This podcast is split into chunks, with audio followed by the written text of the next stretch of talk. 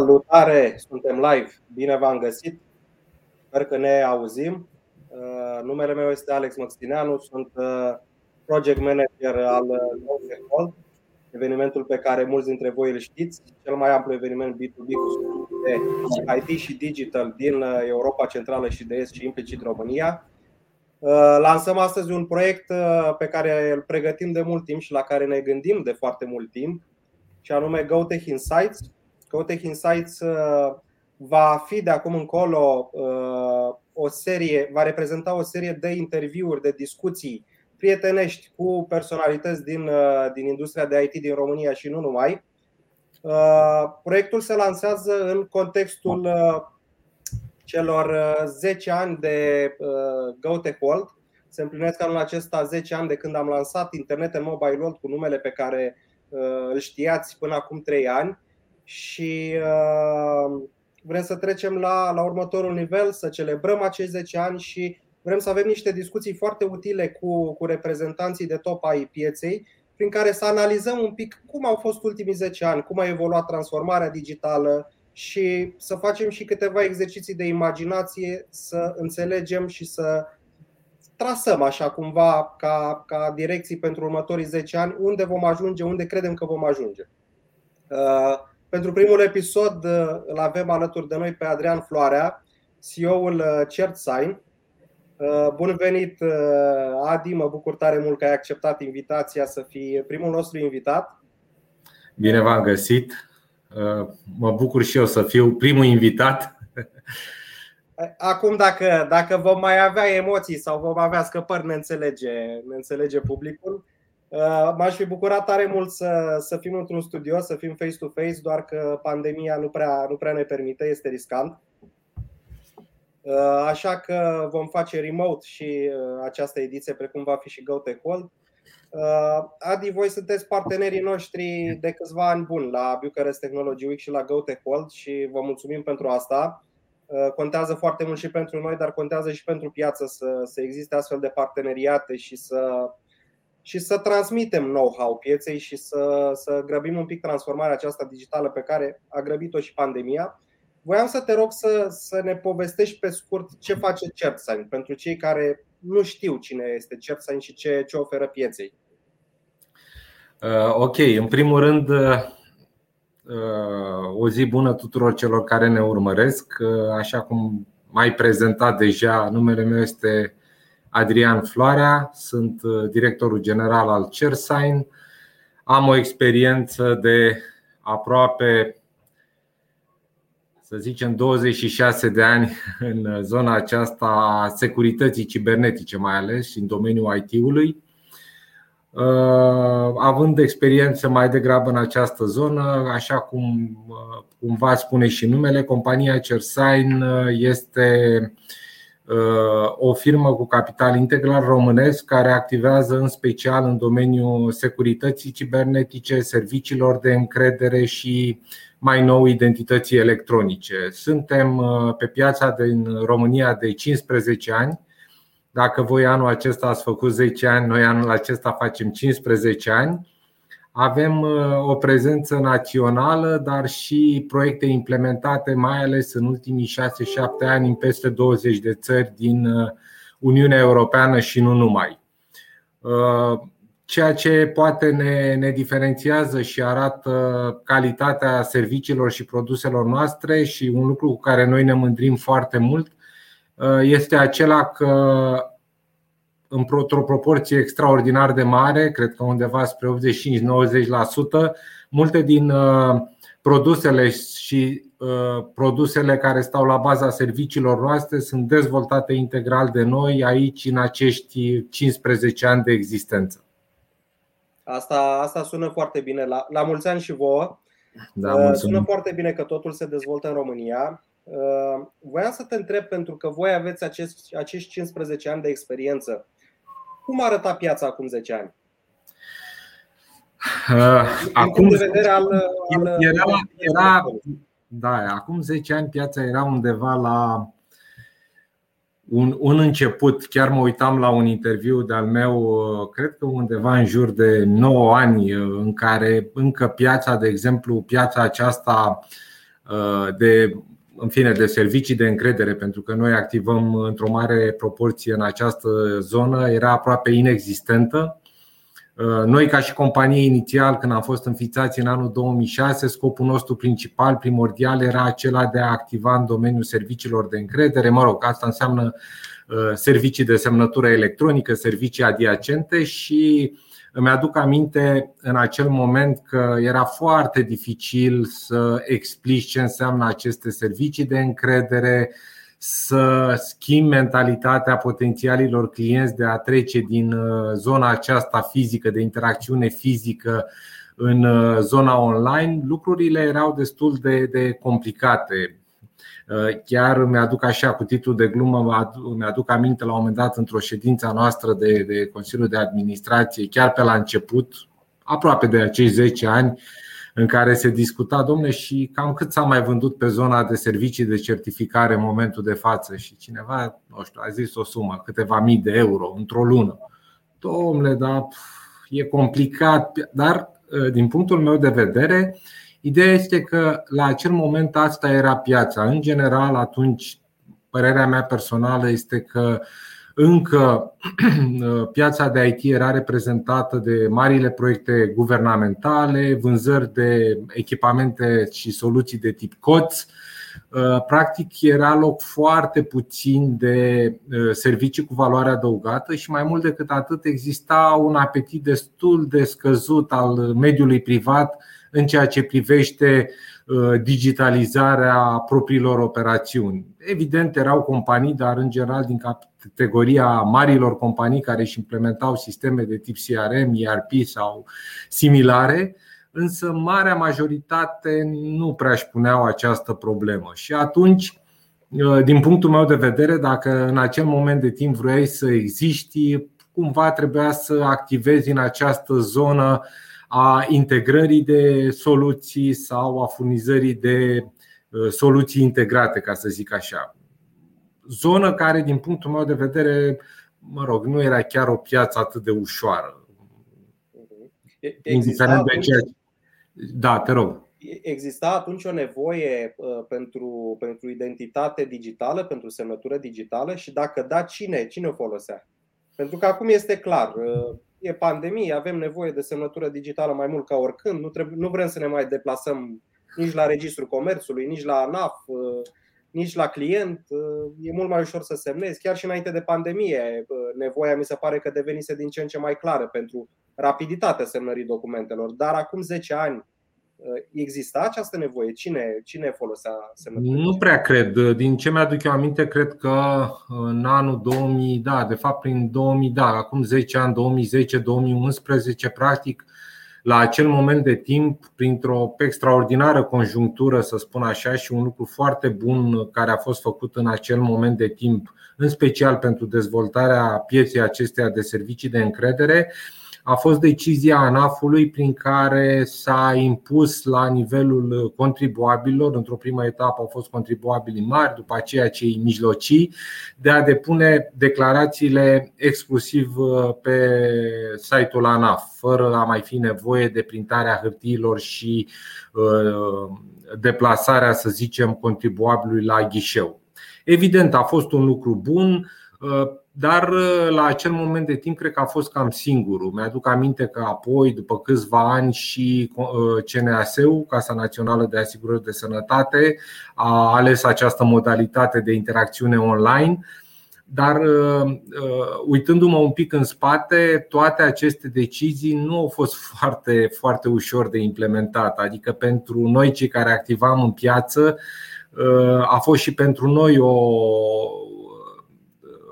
a constituit decizia aceea o reorganizare a business-ului, a modului în care ne targetam clienții, dar în același timp a venit și cu foarte multe provocări din perspectiva utilizatorului final, deoarece foarte mulți, noi activăm așa ca o paranteză într-un domeniu destul și extrem, adică eu aș spune foarte tehnic, și este o mare provocare ca din domeniul acesta tehnic să reușești să aduci câteva servicii pe care utilizatorii noștri, utilizatorii finali, să le și folosească. Și cum spuneam, în momentul în care aceste două mari instituții au luat decizia aceasta de a trece în online, provocarea noastră a fost, pe de o parte, de a răspunde unui număr mai mare de solicitări de certificate, dar în același timp și de a asculta vocea clienților și a încerca să ne reproiectăm, să spunem, modelul de afaceri în funcție de și de sugestiile acestora. Și dar a fost un drum lung, adică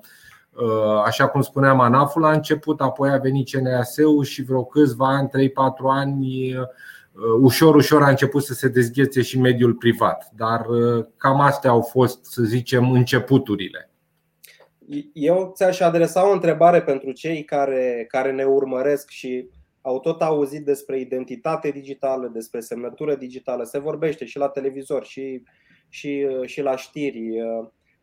Te-aș întreba așa, odată, cât de ușor este să obții o semnătură digitală? Apoi, ce trebuie să avem în vedere? Ok, am nevoie de o semnătură digitală. Unde mă duc? La cine mă duc? Ce trebuie să am în vedere astfel încât semnătura pe care o voi avea și pentru care voi plăti, pentru că există și un fee pentru asta, va fi acceptată de instituțiile statului sau de, de terți parteneri? Bun, păi să o luăm cumva pe, pe rând. Da, au, f- au fost mai multe întrebări. În da, primul da, rând, da. În primul rând, cât de simplu este sau cât de complicat este să obținem o semnătură digitală? Da, eu aș spune că în momentul de față, poate și datorită pandemiei, astăzi după alți zece ani, lucrurile s-au simplificat destul de mult, în sensul în care inclusiv noi sau și alți furnizori de pe piață deja oferă mecanisme complet online de obținere a unei, unui certificat digital calificat în vederea semnării electronice de diverse documente. Asta înseamnă că ai noștri clienți nu mai sunt nevoiți să se deplaseze să, la noi sau la un partener în vederea uh, proces, uh, identificării persoanei și ai, uh, pentru livrarea, să zicem, dispozitivului sau a certificatului digital calificat. Deci în momentul de față cumva lucrurile se întâmplă complet online. Chiar mă uitam, discutam, aveam uh, zilele trecute, mă uitam pe o statistică de când am lansat acest model complet online de obținere a certificatului digital calificat. Am ajuns undeva la o sută - o sută douăzeci de clienți care zilnic folosesc această modalitate de, de, de achiziționare. Evident, mai sunt și probleme, pentru că întotdeauna tehnologia este, nu e chiar la îndemâna, poate și noi avem problemele noastre, mai sunt probleme și la capătul celălalt, eu știu, conexiuni, o cameră video care nu întrunește un set minim de cerințe. De multe ori identificarea aceasta a persoanei se face de pe telefonul mobil. Dar lucrăm și încercăm să, cum spuneam, suntem iarăși într-o nouă etapă de învățare în care încercăm să ducem practic aceste servicii de încredere complet în zona online-ului.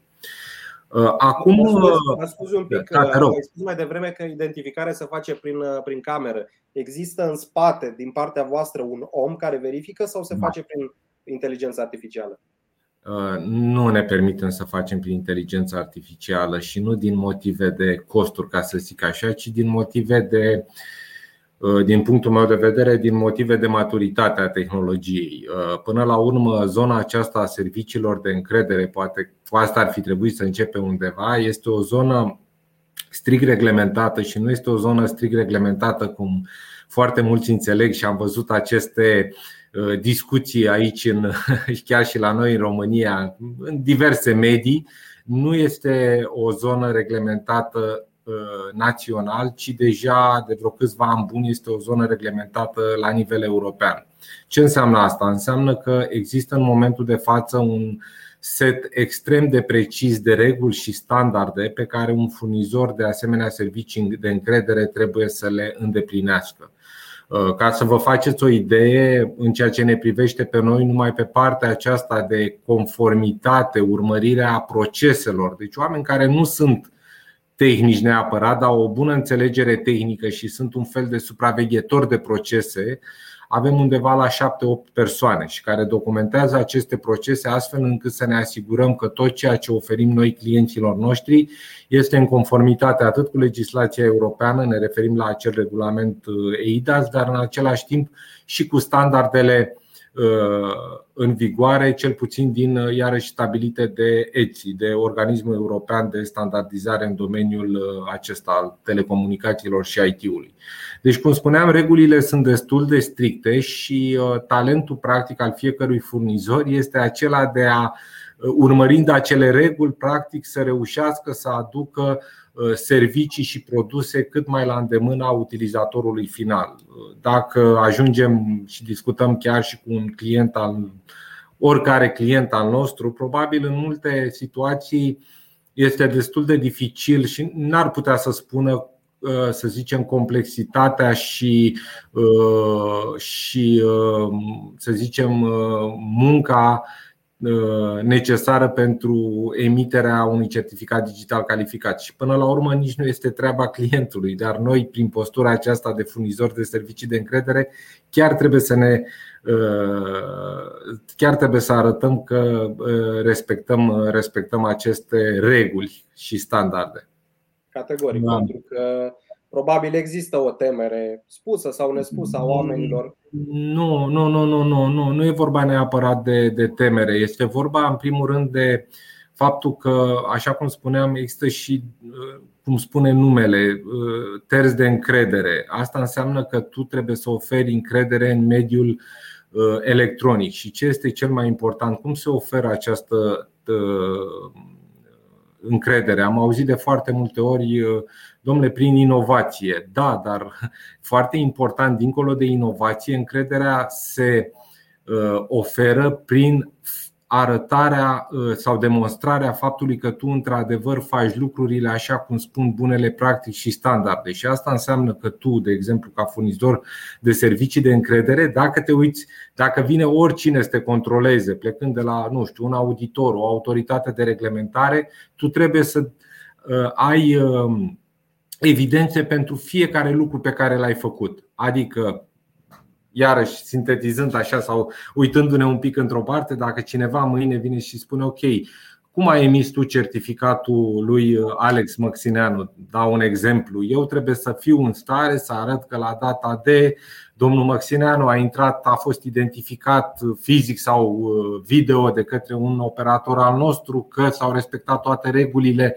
acelea de securitate pentru emiterea certificatului. Deci toate Tot setul acesta de, de, de reguli practic conferă ceea ce noi numim încredere. Nu e un lucru, mă rog, poate să fie de multe ori, depinde de, de, de tipologia sau tipurile de servicii pe care le oferi, dar eu, uitându-mă așa în spate, consider că nu e un lucru chiar facil și necesită oameni pregătiți, necesită o bună cunoaștere a acestor standarde și cam așa se va mișca probabil piața. Ce trebuie să aibă în vedere oamenii când decid sau au o nevoie acută de a obține rapid o semnătură electronică? Cred că cel mai important lucru... Nu-și aleg furnizorul, de fapt. Ce trebuie să aibă în vedere? Cred că cel mai important lucru pe care trebuie să-l aibă în vedere este acela de a verifica faptul că respectivul furnizor se află pe lista de încredere a Uniunii Europene. Iarăși un, una, un alt lucru poate, poate important, zona aceasta, piața aceasta de servicii de încredere în momentul de față, de fapt de acum câțiva ani deja, este o piață europeană. Deci practic un certificat digital calificat emis în orice stat european are aceeași valoare legală în toate celelalte state. Respectiv este echivalentul semnăturii holografe, considerat ca fiind echivalentul semnăturii holografe. Și cred că cel mai important lucru ar trebui să fie acesta, acela de ca, o perso- ca persoana să verifice faptul că acel furnizor chiar oferă servicii de încredere în conformitate cu legislația Uniunii Europene, servicii de încredere calificate. Și doi la mână, cred, de asemenea un alt aspect important, ar trebui să verifice faptul că într-adevăr serviciul achiziționat îi răspunde nevoilor lui de imediate. Pentru că sunt cazuri în care, spre exemplu, vrei să folosești acest certificat doar de la birou. Sunt multe situații, în special pentru zonele de execuție, de top management, în care vrei să, ca lucrurile să fie mult mai simple și să folosești certificatul direct de pe telefonul mobil, direct de pe tabletă, fără să mai fi nevoit să mai care acel smart card după tine. Deci e foarte, sau sunt situații în care dorești să folosești aceste servicii certificate calificate într-o serie de sisteme pe care le-ai implementate în companie. Și aici eu cred că este foarte important ca în situația în care o persoană are anumite neclarități, mai bine să întrebe înainte decât să facă o achiziție pe care ulterior poate să o regrete sau să să nu înțeleagă de fapt ce anume a achiziționat. Dar în esență, ambele chestiuni, adică și asta cu verificarea faptului că un furnizor e pe lista de încredere, precum și explicarea diverselor modalități în care poți utiliza un certificat digital calificat, sunt explicate în general pe site-ul diversilor furnizori. Deci o minimă documentare eu cred că ar, ar lămuri problema. Din experiența ta, au existat în România sau la nivelul Uniunii Europene fraude cu semnătură electronică cunoscute, da, care au fost depistate? Da, da, da, sigur. Sigur, doar că știți că cât de ușor este să fraudezi o semnătură electronică?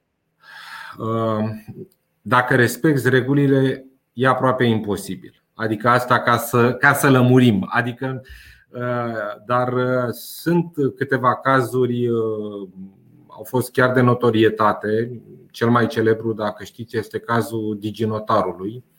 Este o companie, a fost o autoritate de certificare din Olanda, care acum, mă rog, mai mulți ani, cred că prin două mii unsprezece două mii doisprezece, datorită faptului că, așa cum spuneam, breșe de securitate există întotdeauna, indiferent cât, cât de, de bine ai pusă la punct infrastructura. Dar de obicei breșele acestea de securitate pot fi rezolvate de multe ori și printr-un set și o serie de reguli și proceduri care implică și factorul uman. De aceea inteligența artificială nu e chiar la nivelul la care ni-l dorim.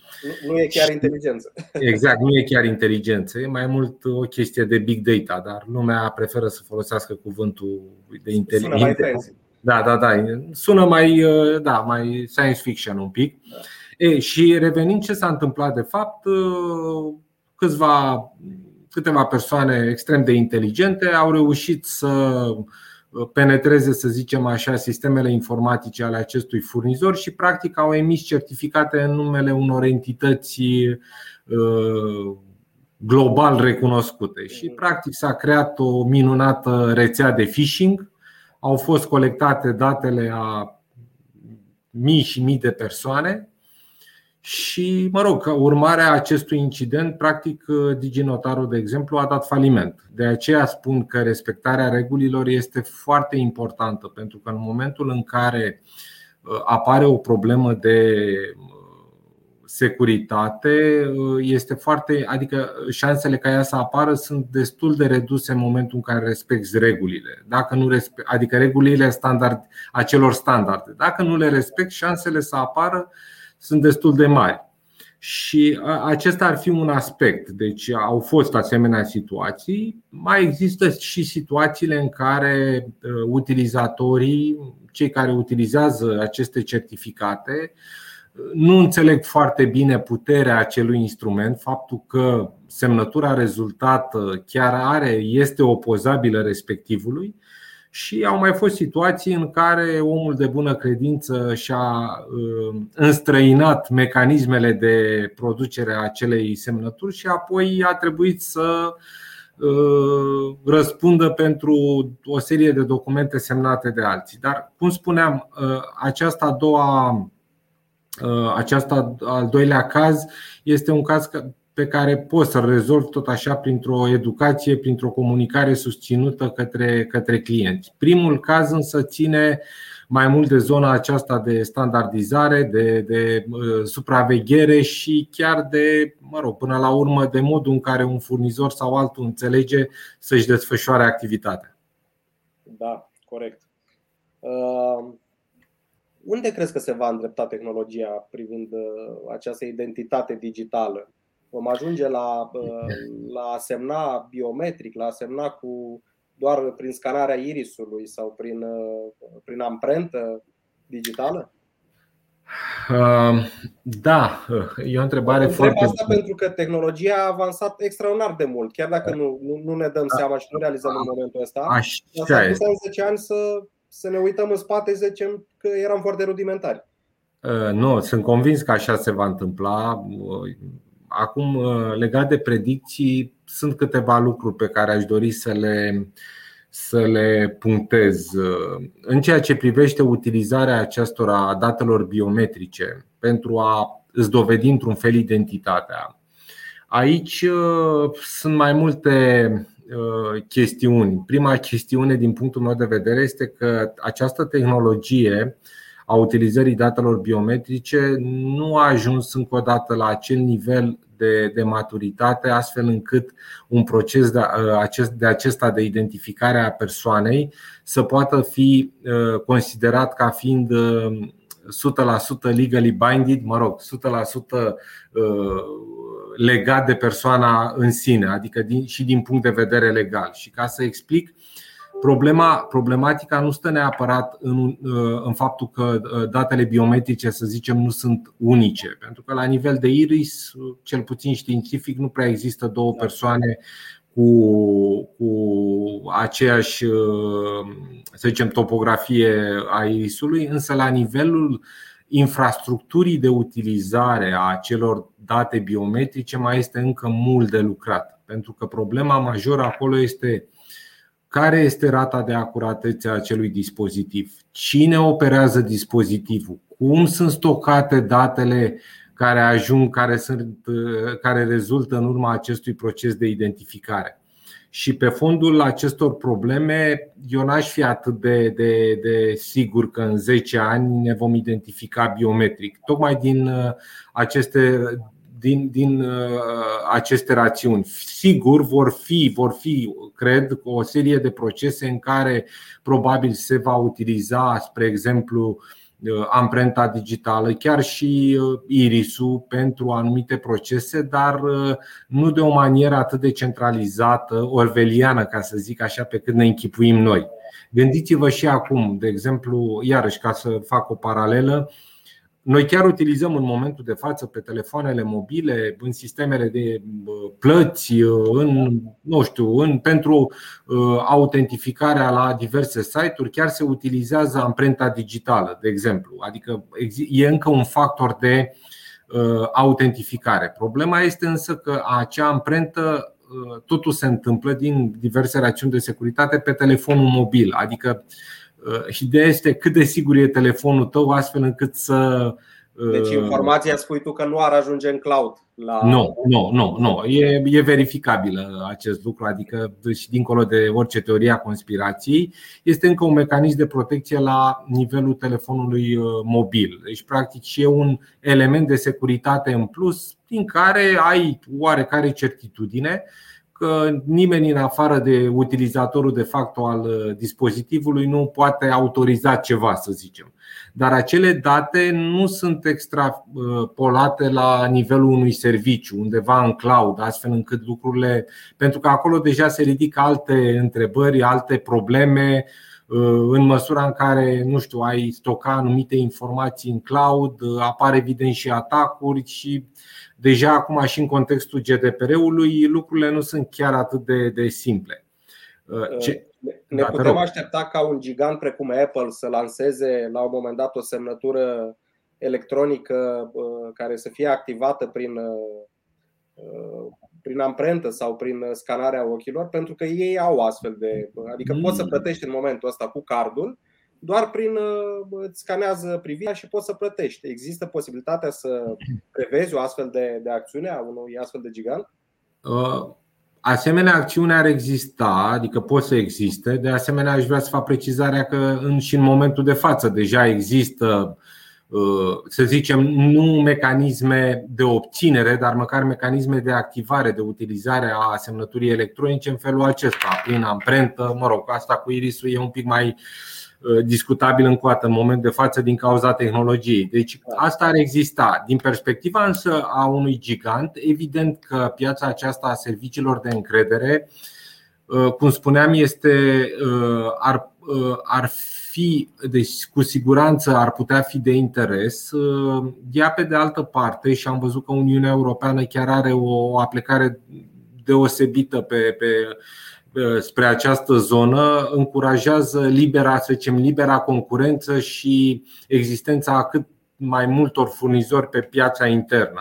Așa ca idee, în momentul de față, dacă vorbim strict de certificate digitale calificate, pentru că ăsta e cam domeniul major sau, mă rog, serviciul utilizat la nivelul Uniunii Europene, există undeva în jur de două sute de furnizori în întreaga Uniune Europeană. Adică este o piață destul de competitivă. Probabil în viitor această piață va avea o tendință de aceasta de, de centralizare, ca să zicem așa. Probabil jucătorii mai mici vor fi înghițiți de jucătorii mai mari, dar cum spuneam, cred că nu este chiar atât de facil, pentru că, așa cum spuneam, dincolo de inovație, în zona aceasta există, adică în primul rând inovația are, să zicem, o, cum să mă exprim, adică o joci într-o curte extrem de, de, de nu, foarte, nu foarte vastă, în sensul în care spuneam eu la început, pentru a da încredere, toți acești furnizori trebuie să se raporteze la un set de reguli bine definit. Adică și atunci asta înseamnă că inovezi mai cu grijă. Inovezi mai cu grijă, pentru că orice inov, adică nu-ți permiți, să dau un exemplu, nu-ți permiți ca, nu știu, ok, ai intrat în piață, ai emis câteva zeci de milioane de uh, asemenea instrumente, certificate, lumea și-a întemeiat conduita, relația pe genul ăsta de instrumente și într-o zi te trezești că de fapt oricine putea să le emită, adică n-au nicio valoare și în momentul acela situația devine, adică din punctul meu de vedere, lucrurile pot fi destul de complicate. Și tocmai de aceea zona aceasta a serviciilor de încredere este o zonă cu, cu clar cu potențial inovator. Însă întotdeauna noi ne vom uita atât la, evident, în primul rând la necesitățile pieței, dar în același timp și la setul de reguli pe care îl stabilesc aceste organisme internaționale. Pentru că altfel e, v-am zis, nu mai există încredere, iar în momentul în care nu mai există încredere, va fi foarte simplu, va fi, adică probabil mersul pieței va fi unul singur, să te întorci la hârtie și la interacțiunea umană, ceea ce nu e chiar de dorit în secolul acesta al vitezei. În România cine reglementează, cine controlează acest subiect? În momentul de față este Autoritatea pentru Digitalizarea României. Pe zona aceasta a serviciilor de încredere, înțeleg că din ultimele știri, probabil va fi preluat de Directoratul Național pentru Servicii Cyber această atribuție, dar mă rog, vom vedea, tocmai a apărut acest O U G. Am înțeles. Voi sunteți parteneri principali pe scena de cyber security de la GoTech World. Voiam să te întreb dacă ne poți povesti așa ca un teasing cam despre ce Vom, ne veți povesti la, la GoTech. Ce, ce prezentați? Ca să, să ne asculte, să știe și oamenii care ne ascultă ce vor găsi la GoTech pe scena de cyber security. Noi vom încerca, pentru noi zona aceasta de cyber e cumva în pedigriul nostru, e, e în A D N-ul nostru și acum, după mulți ani, considerăm că și zona aceasta, piața de, de cyber security în general, chiar și cu această nouă înființare a acestui directorat, începe să, caut, să capete tracțiune și contur. Pentru că, iarăși, dacă ne uităm în spate la acei zece ani, întotdeauna zona aceasta de servicii cyber nu prea, aș putea chiar să spun că n-a prea existat. Adică au fost o serie de companii, o serie de, în special, câteva reglementări care solicitau companiilor să aibă în vedere realizarea anumitor procese, să zicem, pe zona aceasta de cyber, gen audit, un test de penetrare, dar cam pe acolo se, s-a, s-a concretizat în acești ani cumva noțiunea de cyber security. Adică a fost o piață destul de nișată, în care au fost de-a lungul timpului câțiva jucători, unii mai mari, alții mai mici, dar nu a avut un, să spunem, n-aș putea spune că a fost ceva, adică nici măcar ceva conturat.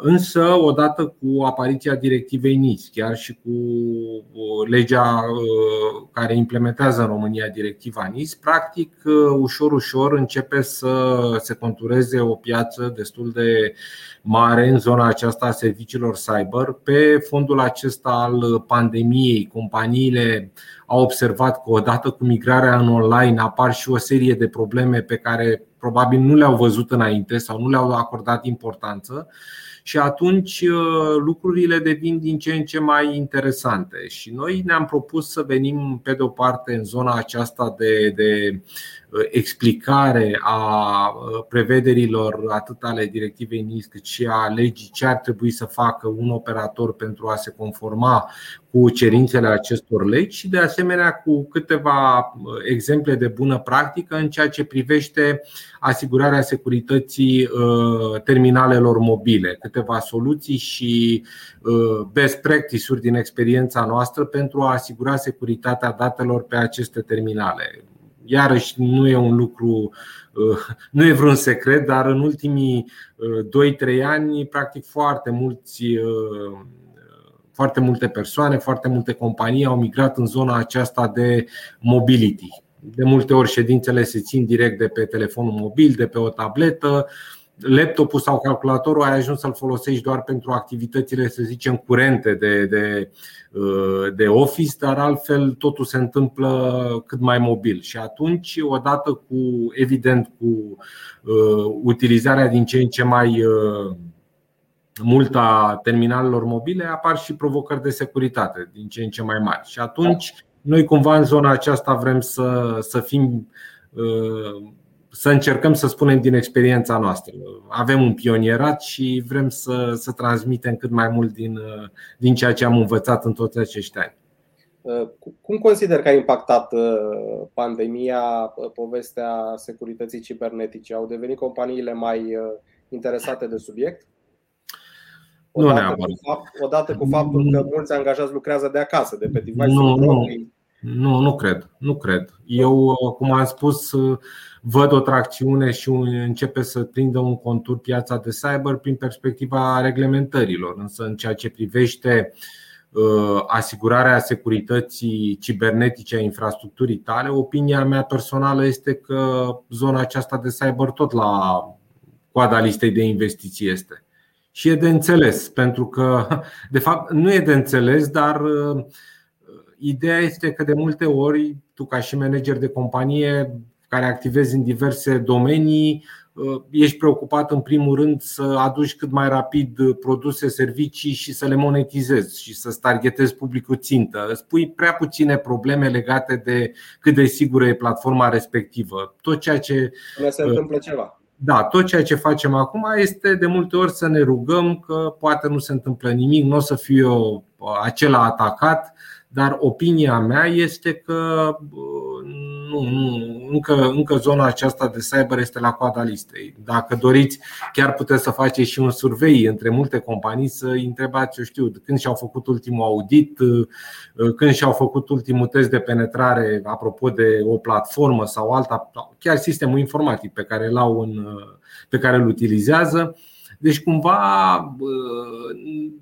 mai e de învățat, adică nu, eu, eu nu cred că este o problemă a nimănui, ci este, va fi un efort pe care trebuie să-l facă atât jucătorii din domeniu, cât și companiile. Și până la urmă să înțeleagă că, adică toată lumea va trebui să înțelegem că totul până la urmă este o problemă de, de, de bune practici și de, de cum să spun, de, de, de uh, uh, predictibilitatea business-ului tău. Stă România mai prost față de alte țări europene din punctul ăsta de vedere? Nu neapărat, nu, nu. Indiferent ce se spune, din ce am observat, nu.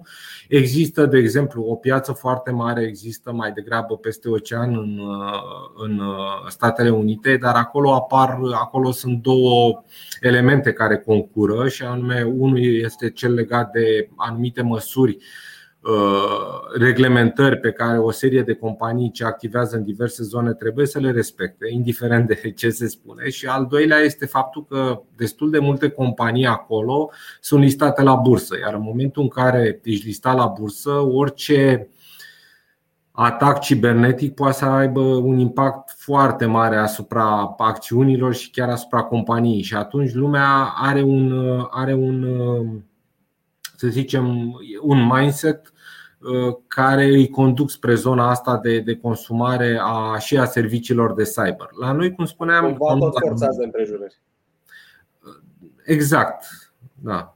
Dar e, e o chestiune, încă o dată, aici toată lumea trebuie să, să-și aducă concursul. Actorii din piață trebuie să explice și nu neapărat, sigur, o modalitate de multe ori utilizată este aceea în care iei o știre negativă și o rostogolești. Ia uite ce s-a întâmplat la iranieni, ia uite ce s-a întâmplat la estonieni, ia uite ce s-a întâmplat acolo.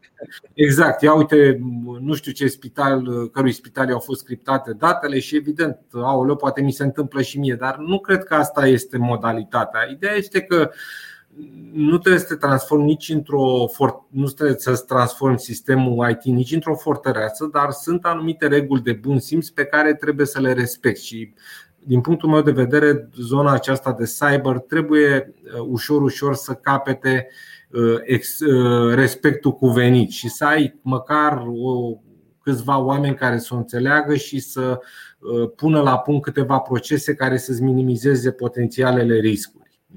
E o chestiune de, încă o dată, foarte mult ține de educație. Hai să o luăm altfel. Gândiți-vă și din perspectiva, mă rog, educației pe care am primit-o cu toții. La noi, sau foarte mult, dacă te uiți un pic în spate, nu prea este încetățenită, spre exemplu,